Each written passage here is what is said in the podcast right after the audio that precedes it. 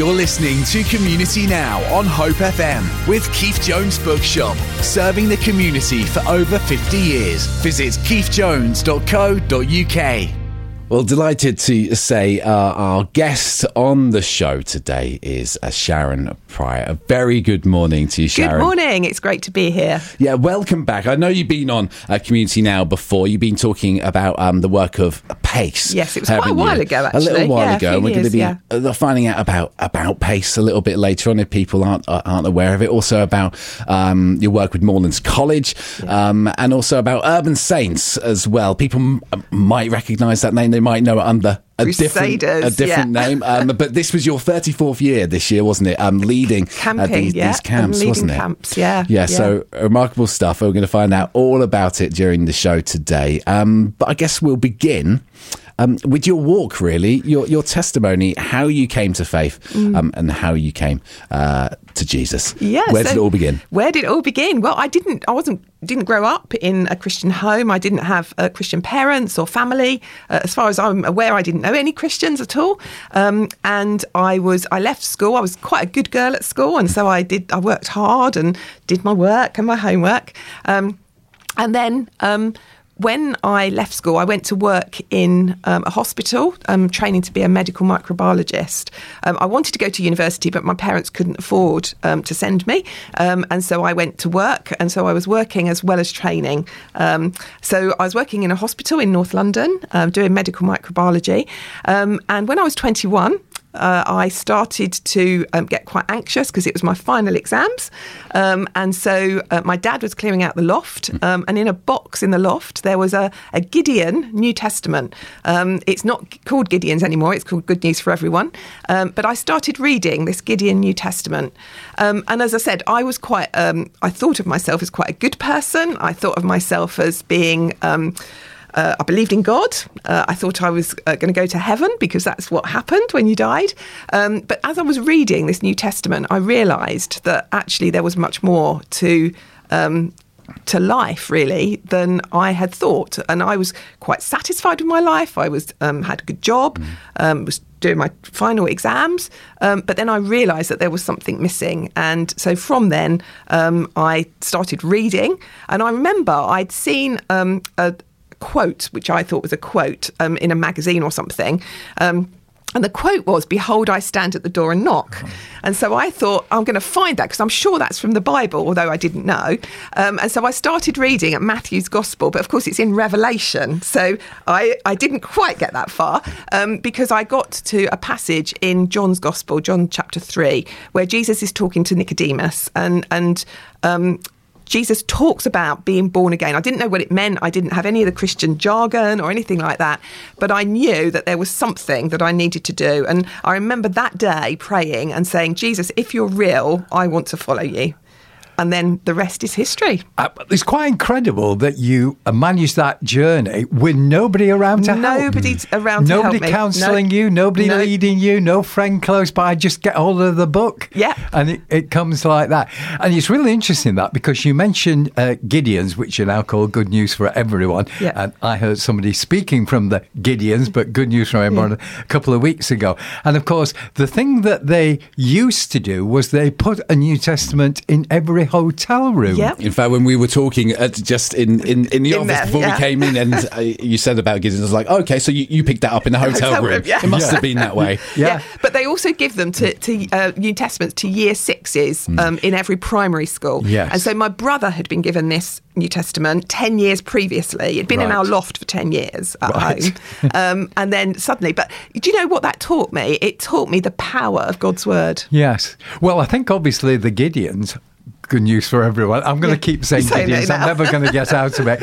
Uh, the fact that they just put them in hotel rooms or in hospital bedsides um, indicates that they feel that as well because they're not there personally to help people. No, they're just no. giving them the Bible there to read.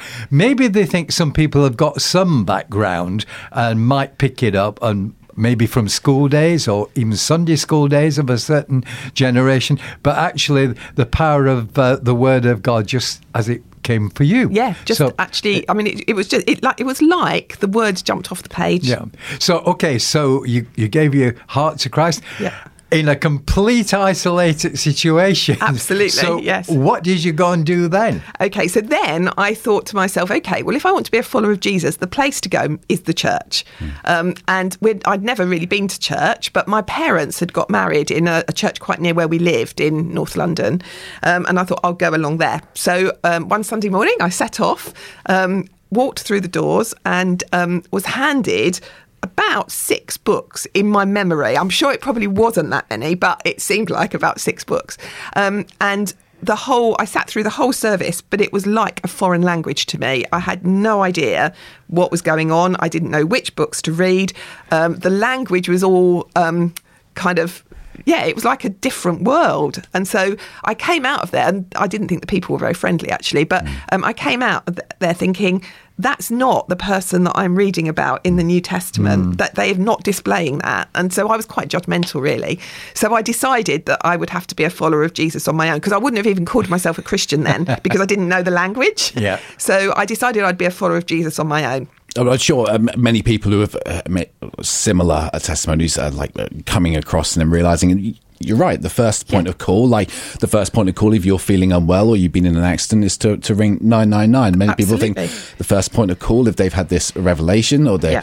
they they want to find out more, is is go to the church. I mean, that Yeah. could, and a negative experience, that first sort of um, uh, com- coming into contact Contact, with church yeah. could put a lot of people off. But obviously, that that didn't with you. There was there was there was something Well- telling you to just go a different way. Yeah, but you see, what's interesting is I, I said, I, and I, I mean, I talked to God um, out loud um, because that's all I knew. um, and I said, God, you know, that is not what I'm reading about in, in the New Testament. So you're going to have to help me here because, you know, I don't know what else to do. And about two weeks later, somebody came to work um, in the microbiology department at the hospital where I worked. Um, I was given the job of training her. Um, and we got chatting um, after, over the different specimens that we were examining. Um, and she went to a church locally. So she was a Christian. She went to a church locally, and I explained my experience. And she said, Oh, come along to my church. So I went along to her church the following Sunday, and there were lots of young people there my age. Um, they were very, very friendly. I understood everything that was going on in the services, although I still didn't have all the jargon. Um, and so I just carried on going to that church. And so it was like God had put the pieces into place for me. and puts the people And into the place people, uh, yes. for you as well. Yeah. yeah. Yeah. But it is a lesson for the church. Anybody listening who's a minister, I went to a church on Sunday morning and it was morning prayer, not something I'm used to. No. And whatever was happening, I couldn't find the right places Place, in the no, book. absolutely. And if somebody from the front said, the next piece is on page five, or the next piece, I can do numbers, Yeah. I can work my way through the book. But I was flicking backwards and forwards like this, trying to find it because it kept moving around. I thought, this is not good. No. Uh, unfortunately, I had to rush away at the end. Otherwise, I would have buttonholed somebody at the front and But it- said, please, can you help people that might, Might not, not, be used yeah. to the place? So, lesson learnt if anybody's listening. Yeah, and also, and also, it's you know when you stand up, when you sit down. I mean, I, I had no idea. It was like I was in a completely foreign place. Yep. Um, because I had no background. Yeah, yeah. I, I was a bit stroppy on Sunday morning because people get getting up and I didn't know they were supposed to get. And eventually I just thought, I'm just going to sit down. I didn't move. Yeah, well, we're going to find out more about what, what, what happened next and Yeah. your work with um, uh, being a microbiologist as well. I want to find Yeah. out about that. Interesting Yeah. stuff. Uh, but we've come to the point where we're going to play your first song. The songs, Yeah, so- s- selection of songs that you've chosen today. The first Yeah. one, um, "How Great Thou Art." Yeah, so I had this at my baptism. So I was. Um, so I, I started going along to um, my friend's church for about six months, um, and then I lived completely the other side of town. And so uh, one Sunday it was really snowy, um, and so I was making my way to this church, but I, I couldn't get there easily because it, the roads were so icy. So I, I pulled into the town centre and went to um, the Baptist church, and I walked in, and it was like I was coming home and it was it was just amazing. There were a couple there that came up and spoke to me, uh, Ruth and Bill, um, and they would they would pigeonhole people. They would they would go to people um, if they saw them coming in. It was a big church. There were about 300 people there, but they could identify new people wow. just by looking, and they would they came up to you, um, and so they started talking to me. I was at that church now, and I still consider that to be my home church all, all these years later. Um, but I was baptized about um, when I was 25, so four years later, I was baptized at that church, and I had this song. Fantastic. We'll listen to it now. This is a version by All Souls Orchestra.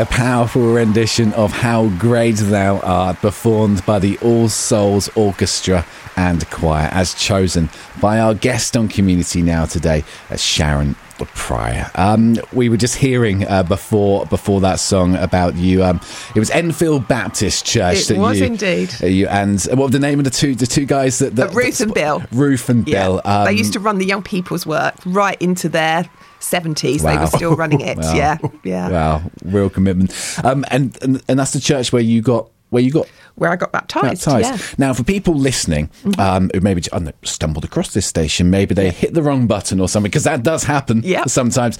Um, why is it important uh, for for a Christian or someone that is new to faith to be baptized? Why was it important yep. to you? So, I was baptized when I was 25, so about four years into um, being a follower of Jesus. And um, we had a great uh, minister at the church, Trevor Thorn. He's um, he's gone to be with the Lord now, but um, and he said to me one day about um, being baptized and. And I had thought because I hadn't come from a life of um, drugs and rock and roll and all that, I was actually you know, in some ways, quite a normal person. Um, I didn't think I had a testimony mm. um, because I couldn't, you know, I heard all these people stand on the stage and say that, you know, God had released them from drugs or alcohol or whatever. I didn't have that. And so um, he said, Trevor said to me, he said, Well, I think you should be baptized. And I said, But I don't have a testimony. And he said, No, you do have a testimony. And he had to show me that actually my testimony was just as valid as everybody else. The way I met God was just as valid mm. as everybody else. Um, and so for me, my baptism was really a, a, an outward sign of the commitment that I had made to follow Jesus for the rest of my life. Um, and at first, I wasn't sure if my mum and dad would come um, to the baptism because they had had me christened when I was a child. And so it was almost like I was saying that that wasn't good enough mm. for them. Um, but Trevor was very wise and he, and he said to me, you know, until your parents are ready, even though I was 25, until your parents are ready, he said, um, I, we won't baptize you. Um, and it took about six months of talk, talking and chatting with them. And eventually they said yes, and we will come. They gave you the sign. They, yeah, that's Just it. like the, that. the bell that went off. Yeah. um, and so, yeah, so they came to my baptism, um, and I was baptized at Enfield Baptist Church in the baptistry there. And for me, it was a sign, really, to say to people, this is who I follow now. I'm following Jesus. I've made a commitment to him for life. Um, and this is living my best life. Well, you couldn't fit in the uh, baptistry, could you? In the little, in the font. no, in the font. You no, couldn't, no, no. couldn't fit in the font. So a proper baptistry. But Yeah. we were talking off air, weren't we, about the fact the Jesus Revolution film that's come out. Yeah. There were images there in the 1970s of people being baptized in the ocean. Yeah, just absolutely. loads of them, all Yeah. doing what you did, Yeah. uh, making an outward expression of their faith. But you know, hundreds of them there in the ocean in California. But you had an experience a little bit more local. Yeah, so more recently, I was uh, the minister. I'm, I'm not any longer. Um, someone else took over for me, but I minister at Iford Baptist Church, and and we had an Alpha course, which is a course that uh, it's about eight weeks that helps people understand about Jesus. Um, and um, one of the people from there decided to be a follower of Jesus, so she became a Christian, and she wanted to be baptized, um, but she wanted to be baptized in the river opposite the church. Uh, so myself and uh, a guy called Paul. uh, we said we would baptise her in the river, um, but and it was in July, so it was fairly warm-ish, um, and we thought it would be fine. But what we hadn't realised was how muddy the bottom of the river was. And so there we were, we were in up to our waist, um, and Carol was in the middle, Paul was one side, I was the other side. And as we started to to tip her backwards to baptize her because when when you're baptized as an adult you go right under the water. I realized that i was sinking into the bottom of the river. And i looked at paul and there was a look of, of horror on his face too um, because we knew that we were not going to all get up because when you baptize someone you you baptize them backwards and then the momentum brings them up usually. But that's because the two people that are baptizing are on solid ground. but we weren't on solid ground. And at one stage, I really thought we were all going to go sailing down the river, but we managed to hold it together and we were able to get her up as well. So, So you can get funny stories from all sorts of church Absolutely, ideas, yes, can't you? In yeah. Um, and we didn't get. I mean, she got totally wet, but we didn't, so that was good. Good story. Good story. So, uh, so uh, maybe even a few years later. So, what age were you there? Were you when you got baptized? I was You say twen- 25 when I got Twenty-five, baptised, yeah. and then um, we fast forward. I mean, you're here now um, Yes. in Bournemouth. Uh, Yeah. How did you end up? How did you end up here? Gosh, lots of different um, things. So um, I carried on working as a microbiologist in North London, um, and then I had um, a kind of crossroads moment really in my life as to whether um, I'd done all of my um, qualifications, um, and so I had the choice of going for a senior role in medical microbiology or leaving and um, going to Bible college, and, and I'd really all all my life, I suppose, I I hadn't really been introduced to Jesus, and I didn't want young people to get to adults without having heard about Jesus. And so I thought, well, actually, I I think I'm being called now to tell children and young people about Jesus. So um, after a lot of, of thinking and praying, I decided it was time that I left microbiology, although I absolutely loved doing it, um, and go to Bible college. So I went to Bible college in Birmingham, um, and then I worked for Crusaders after Bible college. Um, and I worked for Crusaders for five years. They're now called Urban Saints, um, doing um, running groups, training volunteers to reach out to children and young people. Um, and after that, I then went to Moorlands College as a lecturer. So that's how I came to be down here. Fantastic. So, uh, taking that call, and was that was that a feeling you had? About um, uh, talking to young people and working with young people, or, was, or, or, or did you feel a- a message? Did you feel a, pr- a prompting? No, I, I wouldn't have said. I mean, I didn't hear audible voice from God or anything like that. It was just, you know, I have this choice now, which which is going to be the right thing. And and after prayer, I, I suppose I just had a gut feeling that my life now was going to take a turn, and and it was going to be focused on children and young people. Because microbiology, jump into working with young people is quite a quantum It's leap. It's quite a quantum leap, but I learnt so much more than just microbiology Oh, working on. at the hospital. Oh, yeah. So so I learnt lots of transferable skills. I learnt about teamwork, I learnt about how you get on with people, I learnt about explaining things to patients in simple language. Hmm. Um, and so I'm really committed to that in the church now that we have to explain things in simple language rather than using all the Christian jargon that, that many people like myself didn't understand. Micro explanations as Yes. opposed to macro explanations. Yeah, absolutely. There you go. Yeah.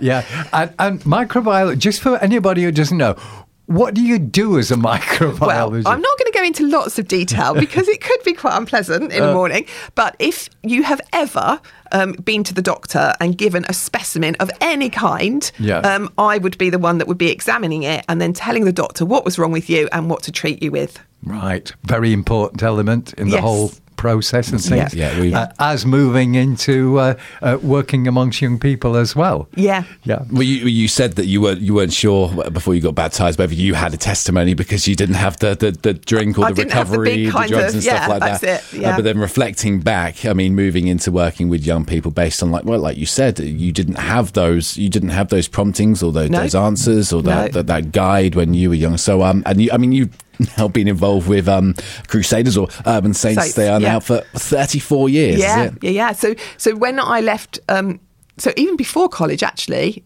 yeah, even before college, I got involved because um, Enfield Baptist Church had a Crusader group Mm-hmm. that met on a Sunday afternoon, um, and so I got involved there. But just before that, and this is really quite an interesting piece of my testimony, actually. Um, so I'd been going along to Enfield Baptist Church for about six months. Um, this is before I was baptised. Um, and they asked me if I would um, get involved in the Sunday school. And so um, I said I would, although I hadn't been a Christian for that long. And so there, w- I, mean, I didn't know very much about the Bible, to be fair. Um, so they put me with a group of eight to 10 year old boys who were, shall we say, a bit of a challenge. Um, and they had been in the church all their lives. And so they had been in Sunday school all their lives and they knew far more about the Bible than I knew. And so after a while, it became obvious. I, I mean, I used to go home and tear my hair out on a Sunday because I just thought, I don't know how I'm going to teach these. So suddenly it, it, was, um, have I done, you know, am I doing the right thing by working with children? Um, but after a, a, a little while, I went in and I said, right now, from now on, you are going to teach me because you know far more about the Bible than I do. Good method. And and they took it really seriously. And so the first thing they wanted to teach me was this um, story of the sower, the parable of the sower, because they said if if they're going to teach me all this good stuff from the Bible, it had to go into good soil, and I had to understand that. Um, and so yeah, so for about two years, um, they taught me the stories of the Bible that I didn't know. That's, that's a great story. I like that way around. Uh, but actually, talking about testimonies actually leads so well into your next piece of music. So, Yeah. do you want to tell us about this particular testimony? Yeah. So, so this is really interesting. So, when I moved down um, here to work at Moorland, so this is fast forwarding a few years, um, my dad had been made redundant from work, and he was a, a, a plumber and central heating fitter, um, and he'd been made redundant at the age of fifty-eight. So we weren't sure if he'd get an, another job. Um, and so I, I was really I'm and ahhing. Do, do I come? Don't I? You know, who's going to witness to my parents if I'm not around and that kind of thing. Um, but I, I felt it was right to come down um, here to um, to live and to work at Moorlands College. The day I moved into the flat at Moorlands, I had a phone call from my dad. Now my dad never phones me. It was always if he picked up the phone when I phoned, it was I'll get your mum. Um, and and he phoned me up and to say that he had got a new job and the job was the caretaker at Enfield Baptist Church. Oh, wow. How amazing is that? Yeah. And so he he spent some really really happy years there. I think he was there about 15 years as the caretaker at the church, Great. and got on very well with the minister. And, and so so when he died, um, and he died very very quickly of lung cancer, um, his funeral was absolutely packed with all the people from the church. Yeah. And we had this this hymn, Amazing Grace. Um, my dad loved this hymn, uh, and so we had it at his funeral. So that's why I wanted to play it today. Here we are.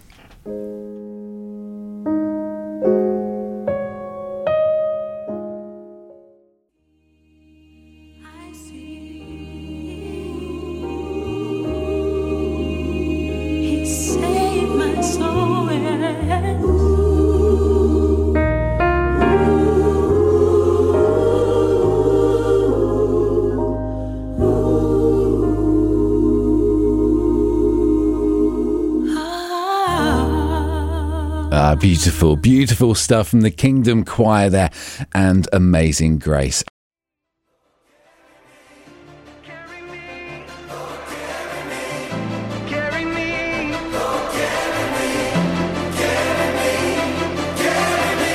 Ryan Stevenson there with a track called Carry Me from his latest album called Able, which is available right now at Keith Jones Bookshop uh, down Hinton Road um, in Bournemouth, along with um, those two book recommendations today as well. One by local uh, author Mike Meller, and also well, the story behind um, Amazing Grace. I don't want to keep going on about it because we we we have we have mentioned it and we're just accepted it's happened. But that a complete coincidence there um, that you'd happen to uh, chosen Amazing Grace there, um, Sharon, and that then we have a book all about. The song as the first recommendation on today. So these things Happen, happen. yes. You uh, uh, are worried about exams and you're looking for books in the attic. And what do you come across?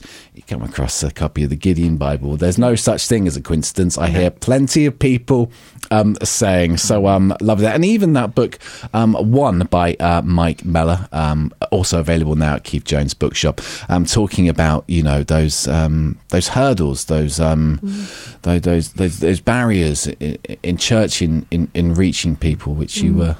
Part of your testimony, Absolutely, um, yeah. Before, um, if you're just joining us, we're speaking to uh, Sharon Prior, our guest on today's edition of Community Now, with myself, Dan, and also with uh, m- my very good friend uh, Ian Robertson, sat next to me, um, sitting in. It takes two of us to take the reins of Blair's show um, today, and already we've had some some brilliant stuff from your, from your story, um, Sharon. But um, you just wanted to add something to that song we were just listening yeah, to there. I, I think I mean the carry me. I think is really important. So as I said earlier, um, I I thought I was quite a good person, and then I realised that actually all of us do things wrong. All of us um, do things and say things that we shouldn't, or maybe we leave things unsaid that we shouldn't. And it's only through Jesus and His death on the cross that I can be forgiven for those things. And so for me. Um, some people say, "Oh, well, if you become a Christian, your life is going to be all lovely Yeah. after that," and Yeah. and it's just not. And um, but what I will say is that that Jesus will carry you through, as it said on that song, um, because there have been lots of times over the the years that I've been a Christian, which is many years now, um, where I haven't known what to do, and I I think, Lord, I don't think I can go through this, and particularly when I think about when my dad died, um, how do you cope with the grief of that? Um, and it might just be that there are some listeners out there today that are in that weak place, and but what I can say is that that God can make you strong. And whilst I try to live my life as a Christian, and I do because. Um, of all that Jesus has done for me, um, there are times when I mess up, and there are times when I feel weak and I can't cope. Um, but Jesus is always there and will see you through those things. So the carry me, I, I say, is, is part of my experience in that song that we've just heard. That Jesus has carried me through many, many different things that I didn't think I could cope with. Yeah, it's that it's that strength, isn't it? Because you hear um, a lot of testimonies here on Hope FM, and I'm always. I'm someone that's conflict averse. I'm not sure about about you. Um, as I as I get older, um, more and more to the point where Confession I, time, I just? I just avoid certain situations that might not even blow up into confrontation. Um, and I'm hearing uh, in, in testimonies and stuff of people, even a, a little thing about going to church and it doesn't it doesn't meet expectations or um, there's something something's gone gone wrong and it hasn't yeah. been inviting or it's been overwhelming and it, and all of those things and I have this almost like checking myself and thinking my goodness getting over all of those um, barriers Yeah. because people would say oh, you're born again Yeah. um, everything from there on you've got God on your side Mm-hmm. it must be so so easy but it's almost like new barriers that you didn't know were there before yeah. uh, suddenly suddenly uh, appear. Mm. So um, you, you find strength in in God, but you've also found strength in those other people who He sent in these place that have come alongside you as well. Absolutely, and I think you know it's it's about having the people around you. So the importance of going to a church where you've got a fellowship, a group of people who are um, all trying to do the same thing as you and follow Jesus with their life. You need those people around you at times like that. And as you say, you know, God is there. God will see you through. But sometimes that's hard to believe when you're going through a difficult time. Um, I, I've got a friend at the moment that's been just been diagnosed with cancer, and and it's really hard for her. But she's she's really standing on the promises that she has learnt over so many years to carry her through this next section. She doesn't know what's going to happen. None of us really know what's going to happen, um, but we do know who holds us through those times. I think we'll move to your next song now, Yeah. because I think this leads nicely It into, does, into the next so, one. Um, yeah. Cornerstone by Hillsong Worship. Why have you chosen Yeah. this one? I've chosen this one because it talks about when we are weak, then we can become strong because God is on our side. Here we go.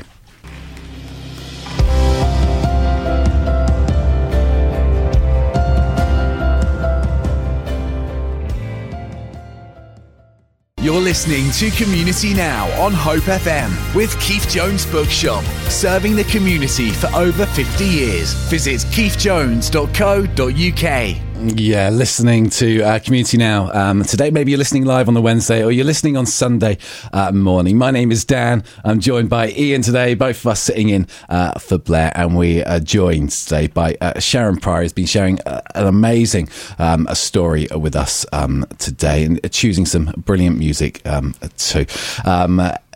We need to move the story on to the next stage because there's still plenty to talk There's about. lots more to and talk we've got yeah. about 45 minutes left, and Yeah. we want to we want to we want to make sure that we cover every single last bit as much as we can. Um, Mm-hmm. anyway, um, we. We heard that you went to, um, you left your job in um, uh, microbiology. Yeah. Mm-hmm. Um, you wanted to work with young people, um, and you went. You went to uh, Bible College in, in, in Birmingham, and then we fast forward a little bit, and then you're suddenly here in Bournemouth. You're at um, Moorlands College, College, the the right. worldwide known Moorlands College um, uh, down here. Um, how did that come about? Well, it's interesting because so I le- when I left Bible College, I worked um, as a, a area development worker. It was called For Crusaders, which is now Urban Saints, and um, so that I worked in North London and then in the Midlands for a bit, um, and it was setting up groups so that um, children could hear about uh, Jesus and um, and all that He had done for them.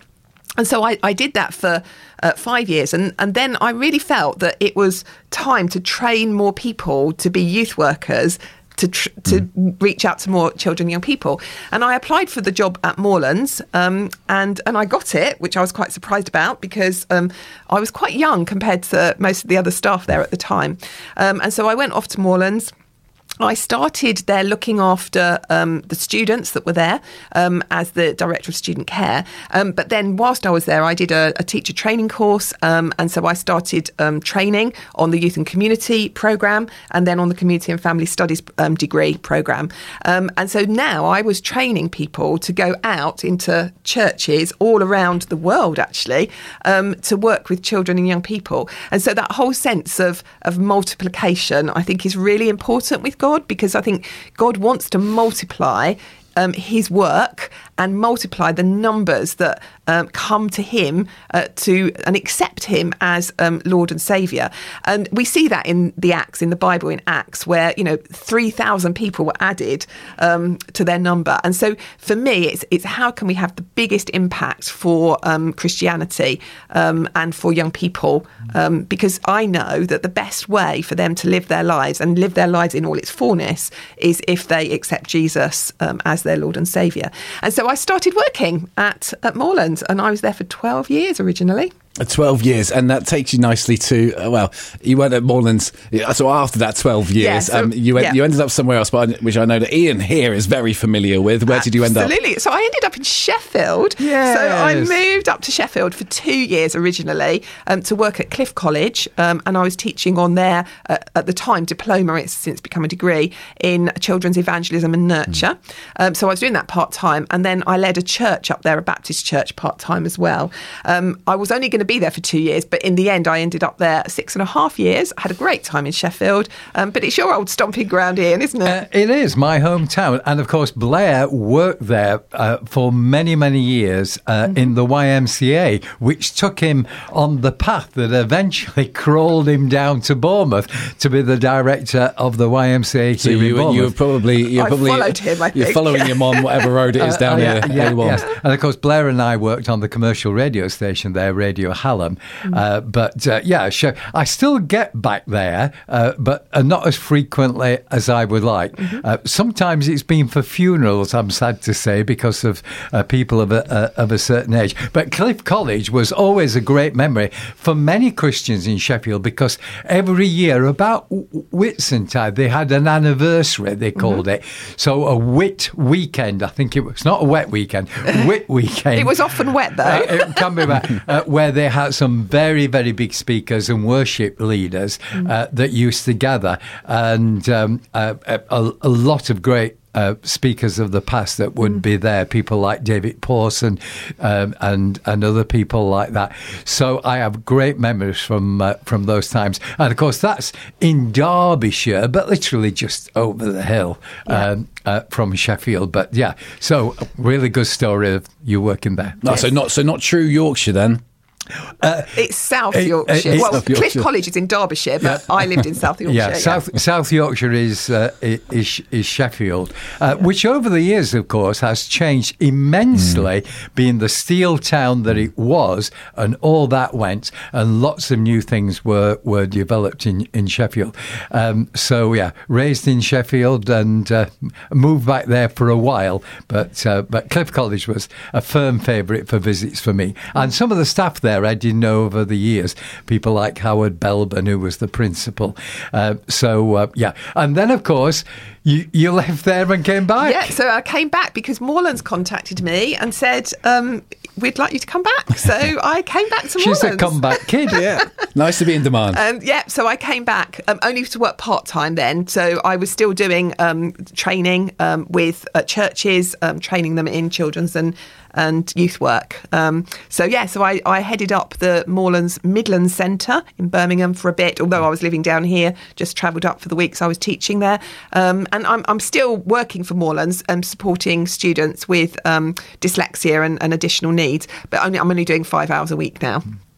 What are the challenges at the moment um, with supporting students, uh, particularly uh, uh, now compared to where maybe the the first time round you were at Moorlands or the, when you were in Sheffield? I think I would say over the years, because when I first went to Moorlands, it was 1992, so a long time ago. Um, I think one of the biggest challenges is the, the lack of Bible knowledge that students have now. Okay. Um, and so you're starting much further back. You can't assume that students have the same Bible knowledge as they had before. Where does that stem from? Does that stem from not learning as much about it in, in, in school? Because I mean, if I was Yeah. in school, sort of like the, the 90s, I mean, I wouldn't say that uh, as a kid, my Bible knowledge was, was great, but we still had compulsory RE lessons. We still uh, uh, sung hymns um, in school, and there was a there was a basic knowledge there. You think Yeah. that maybe kids don't don't have that, or they're obviously not following it through after those and, initial and school so years. many more now are not going to Sunday school. Mm. And so, you know, people picked up, I mean, I didn't go to Sunday school, but people picked up uh, a lot from Sunday school Mm. um, that they're just not. They're just not doing now. So I think that that I would say is one of the challenges. And another challenge I would say is that um, it's it's harder now to get people to see um, training in youth and community work and theology as being um, a, a valid career. But I guess, I guess if you're if you're arriving at Moorlands College or any other uh, a Bible college with the intention of doing that, do these students not already have sort of like a, a basis of this is this is what I want to do? Yeah, well, so, some do. I would say probably about seventy-five percent know what they want to do, um, and I think some some people choose a Bible college if they've been brought up in a Christian um, life. They choose that because to them it might be the safer option than Sure, going to a, a okay. university, another university. Um, so yeah, it, it will just depend on people's circumstance, really. I, I guess. Yeah. and I'm sure you've come across a lot of a lot of kids and young people from uh, a lot of different backgrounds and and, and different knowledge bases and uh, different passions and different objectives um, in life um, through some of your work that you've done with with Urban Saints and, and Pace, and we're going to get onto that very shortly. Yep. But I, I think we should go to another piece of Yep. uh, music now because we've got a few more to play. Um, why have you chosen this one from I Hillsong? chose "Oh Praise the Name of the Lord Our God" because for me, it's when I look back on my life, and it's only with hindsight that you can see it. You just see how everything has fitted together. Nothing is wasted in God's economy, um, and so when you look at that, you just have to praise Him, really. And I love this song.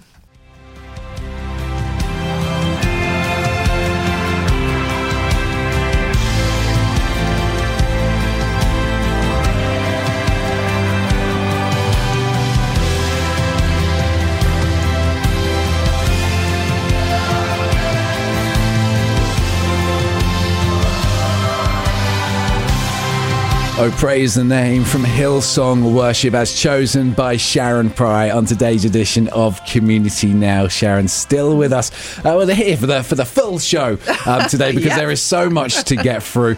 Um, we want to turn our attention to uh, another organisation that you've been um, uh, working with, and it's an organisation that um, well, we've had uh, we, we, we've talked to a number of times here on Hope FM on both the Breakfast Show and on Community Now as well. It's called Pace.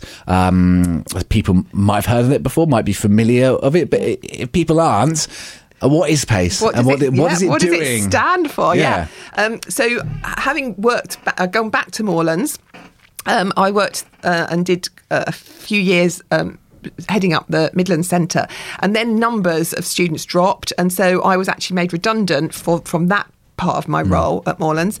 Um, but again, God is just so amazing because within um, well, it was within a couple of days, um, I then uh, got the job as director of PACE um, part time. Um, but I work um, for PACE as the director, and PACE stands for Programme for Applied Christian Education. So it's a very small charity. We just work in Bournemouth, Christchurch, and Poole, local authority, um, and we go into schools. There's two parts to our work. Uh, one part is we go into schools and we do lessons, assemblies, and lunchtime after school clubs, um, telling people uh, about Jesus. We believe at Pace that if uh, that everyone, every child, young person, has to learn about Christianity, and so the best person to learn it from is a Christian. And so we offer our services to schools to go in and we do uh, blocks of lessons on who is Jesus, introduction to Christianity. Um, we do lunchtime clubs. We've got our big questions clubs um, that we run where young people can come and ask any question that they want to ask. Um, and then we also um, do uh, lunchtime um, and one after school now uh, in two schools, two secondary schools. Um, we do a youth alpha. Um, so these are for young people. Ninety-five percent of young people um, from five for four now, isn't it, up to eighteen in uh, BCP uh, will never go to a church, but they all have to go to school. And so we, we go into school and we work with the head of RE uh, and the head teachers um, to actually put across the, the message of what Christianity is all about. So that's one part of our job. The other part of our job is we provide professional supervision um, for head teachers, for um, safeguarding leads, and for pastoral care workers in schools. They're really having to, to cope with all sorts, um, particularly since COVID. Um, lots of um, children in trauma and distress, lots of families in trauma and distress. Um, and so they're giving out every day, all the time, to um, these really difficult situations. Uh, and so we go in and we're just the person, really, that they can um, offload with. And, and so for their own um, emotional and mental well-being. So, so that's there's two parts um, to what we do. Um, and the first part, the, the lessons assemblies, we're in about 80% of primary schools in Bournemouth, Christchurch, and Poole uh, on a regular basis, uh, and about 50% of secondary schools. Okay, that that number there, eighty percent. That was my next question. How many Yeah. schools are you in? I would never have expected it to be as high as as yeah, high I mean, as, schools eighty percent. schools really want us to be in. I mean, we, we do. We've got a schools work team which is headed up by uh, Dave Dave Pegg, who's been on Yep. the uh, community now before, um, and you know they're doing a great job with really quality. Um, lessons and assemblies in these schools and schools appreciate what we do And, and responses to it? Because obviously you're providing all that. What sort of responses do you get? Uh, really, really good responses. I mean, we we also work with volunteers, and that's really important because we couldn't do what we do if it wasn't for the volunteers.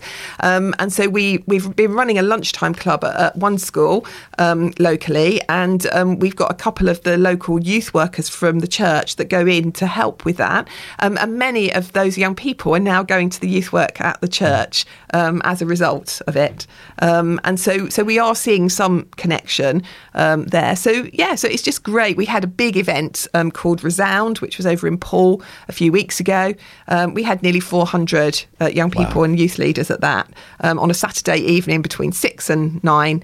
Um, and we had fun on the school playing field with inflatables and sumo wrestling. And then we walked to the church and then we had a time of worship. And a, a guy from Youth for Christ um, spoke um, about what it means to um, understand that Jesus died for us and what that can mean for your life. And so, yeah, so it was really good. So we're seeing, we're working a lot with uh, local youth workers in churches as well. And is it is it just primary schools or is it like No, secondary. well? 50% Yeah. of secondary schools Okay. are in That's- regularly. Yeah. We were talking talking before about obviously your work work with Moorlands and maybe you think people don't have like the biblical uh, base, but I guess uh, working with, with kids in school, Yeah. um, maybe e- even even less so. Um, so Yes, so so yeah. so going into those environments. But I guess the the one thing that always comes out speaking to people who work with kids is um, kids probably ask the questions that no one else is going to and that's why we have the big questions clubs because they can ask whatever they Yeah. want in those and um, and you know in secondary is where we run the big questions club dave and lisa who are the two secondary schools Mm. workers i mean they're just brilliant at answering questions and sometimes shocking children and young people because they've got a view of what they Mm. think christianity is and when you come in and say you know actually you can't earn your way being good is not the, the answer to being a Christian. Mm. It's actually because we're not good that we need Jesus, and so um, so it, then that kind of shocks some of the young people because that's it- not what they expected. It's breaking it down as well because Yeah. you you got groups when uh, groups of kids are together and um, maybe s- slightly afraid to to, to, to step forward or to show an interest Yeah. in stuff because the group collective uh, denounces that Yeah. no, uh, that's that's that's this or it- Yeah. it's it's that. It's, it's bringing those, those kids out of that to just ask that that question because I would have had lo- I had. Didn't have anything like pace No. when, I, when I- was in school. Um, just having that that basis to to ask those questions um, there, and the, the numbers of schools that you're in across BCP, yeah, really uh, pleasantly surprising. I wasn't expecting that number. Oh, really? Right. Yeah. I think people, I mean, we, we do it on a very, we're a very small charity, Mm. very small staff team. Most of our work is done by volunteers. Um, and, you know, and you can, it's coming back to that multiplication that God is Mm. in the business of multiplication. And so you can reach more and more young people that way. Let's see. Should we get to another song? Yeah, let's do it. I know you're a big fan of Cliff. I'm yes. I'm a huge fan of the song "Wired for Sound," which is Oh, the you we like can greatest. that tell that do you? because of the amount of time it's played, Played. on Hope FM. It's yes. the greatest song of the 80s. Yes. In Yeah. fact, um, Yeah. we, uh, it's not Wired for Sound. It's, it's something else. To say, though. It's a Very different it's- atmosphere. it's- But this, this is the song I want at my funeral because Oh, here we I go. just think that this one is um, is really just a testimony of who I, what I can say about Jesus in in my Christian life. Mm. He's always been faithful. Here we go. Cliff Richard. And what's the song, Ian? Uh, it's Faithful One. And interestingly enough, as you mentioned, to be sung at your funeral, uh, this is a song Cliff sang at Cilla Black's funeral. Uh, I don't know whether Cilla requested that. They were very good friends. And it was also the song that Cliff sang a cappella uh, at his manager's funeral, Bill Latham. So it is quite a moving song. Very different from Wired for Sound, but Yeah. just as good. Just as good. Here we go. Worship you, the faithful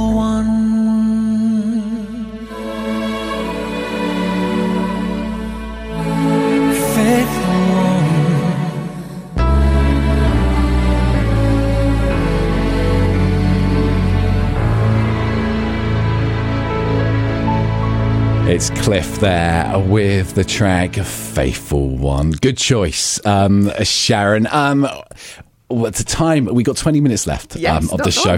There's not long. We still got to, a few bits to talk about, but I just want to find out it's sometimes good to throw some curveballs in sometimes. Ian, do you agree? Uh, yeah, not you, at me, though. Not usually, I won't do.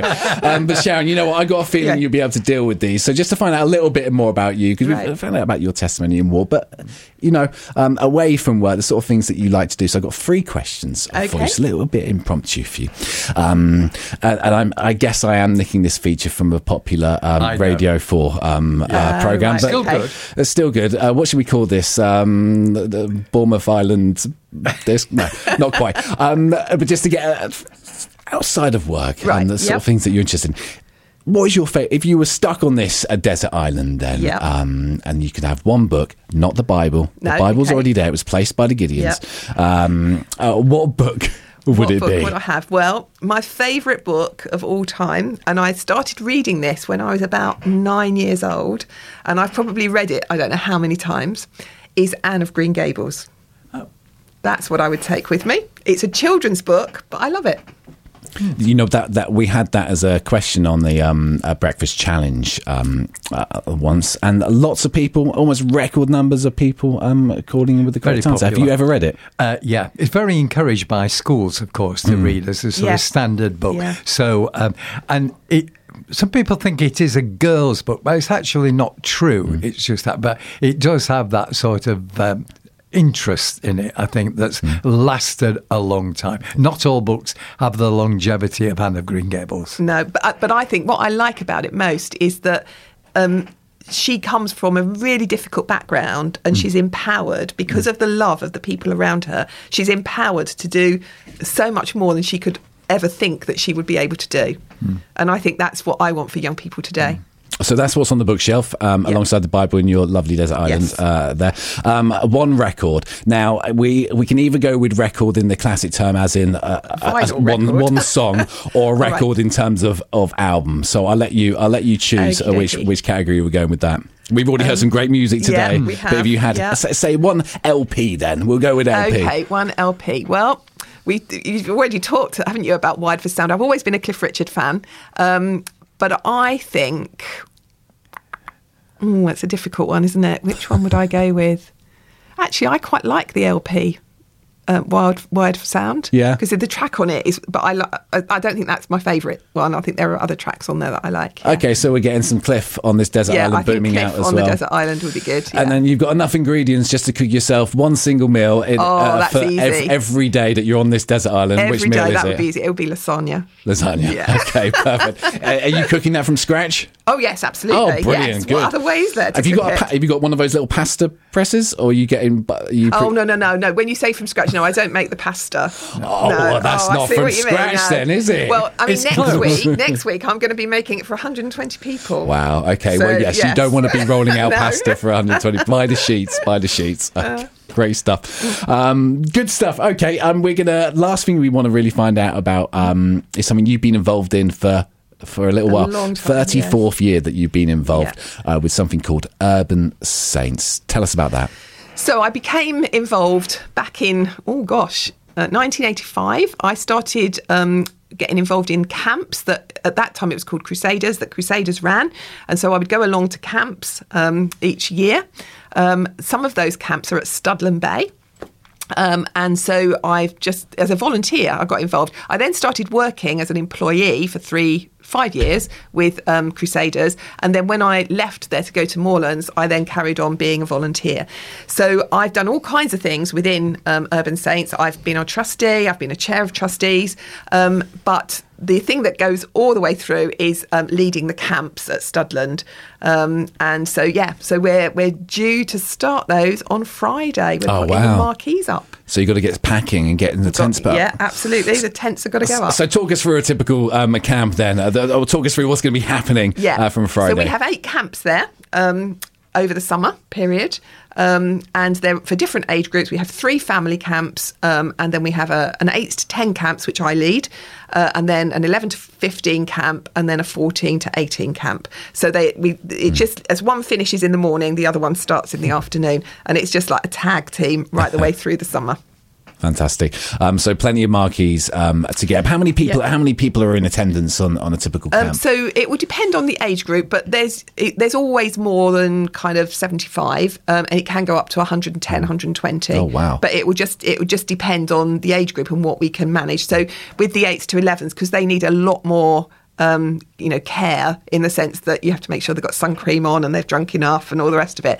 We we tend to have fewer on those camps and a, a higher ratio of leaders so that we can make sure that we can look after them properly. okay. What sort of activities then are you getting up to So this we do all kinds of things. So um, so this weekend is really the setup. So we'll be putting the, Hmm. the camps up, uh, the tents up, washing all everything, washing all the stuff in the cookhouse and things like that, washing the showers and um, but then when the camp starts, so the following Friday, I'm cooking on the family camp.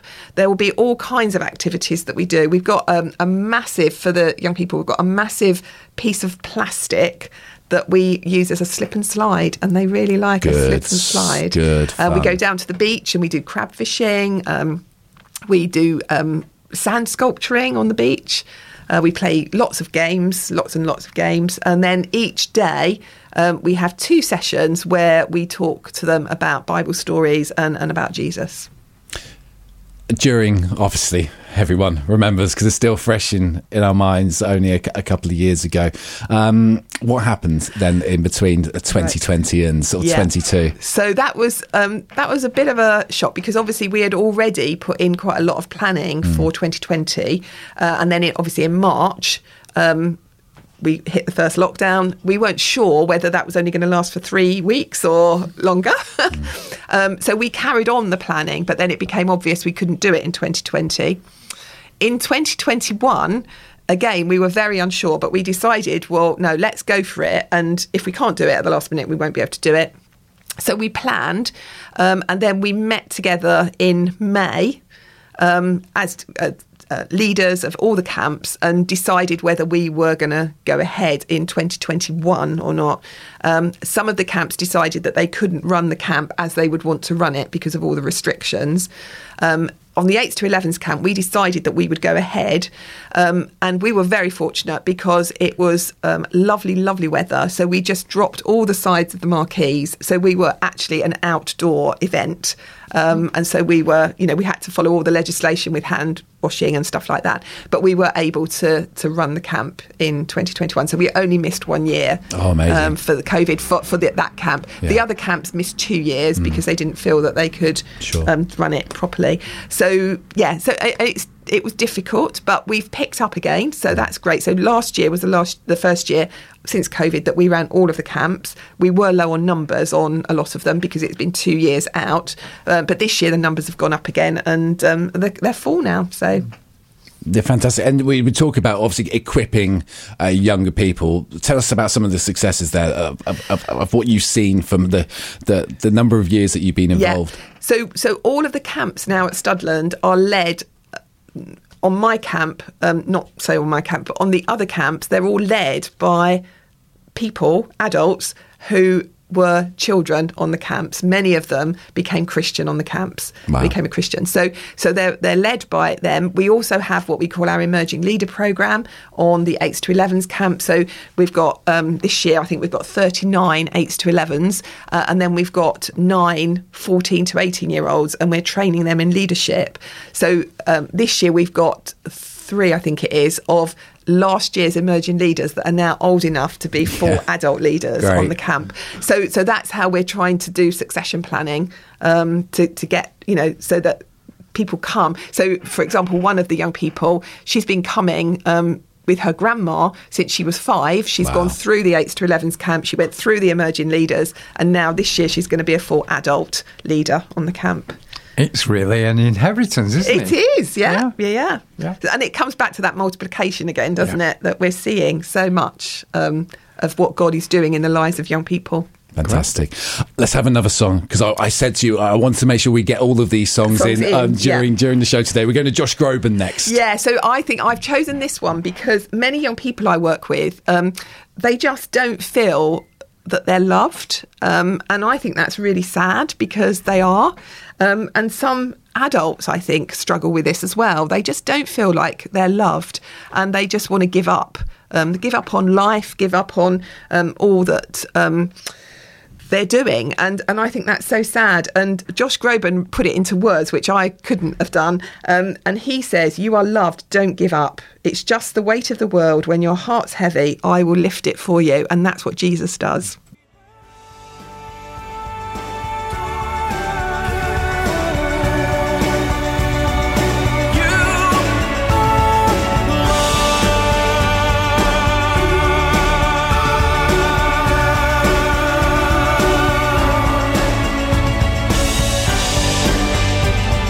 You know what? I, I love that song. I didn't realise it was that song before we started playing. Oh, did you it's, it's- not? It's, one of my it's one of my mum's favourites as well. I think this was the song that made her fall in love with Josh Groban and then and follow him to like know, Sydney Opera House and all that. Ah. Yeah. him. So yeah, playing that one for my if it's okay. Yeah, you're playing it for your mum. Dedicate that to one to my mum as well. Uh, this this morning on uh, Community.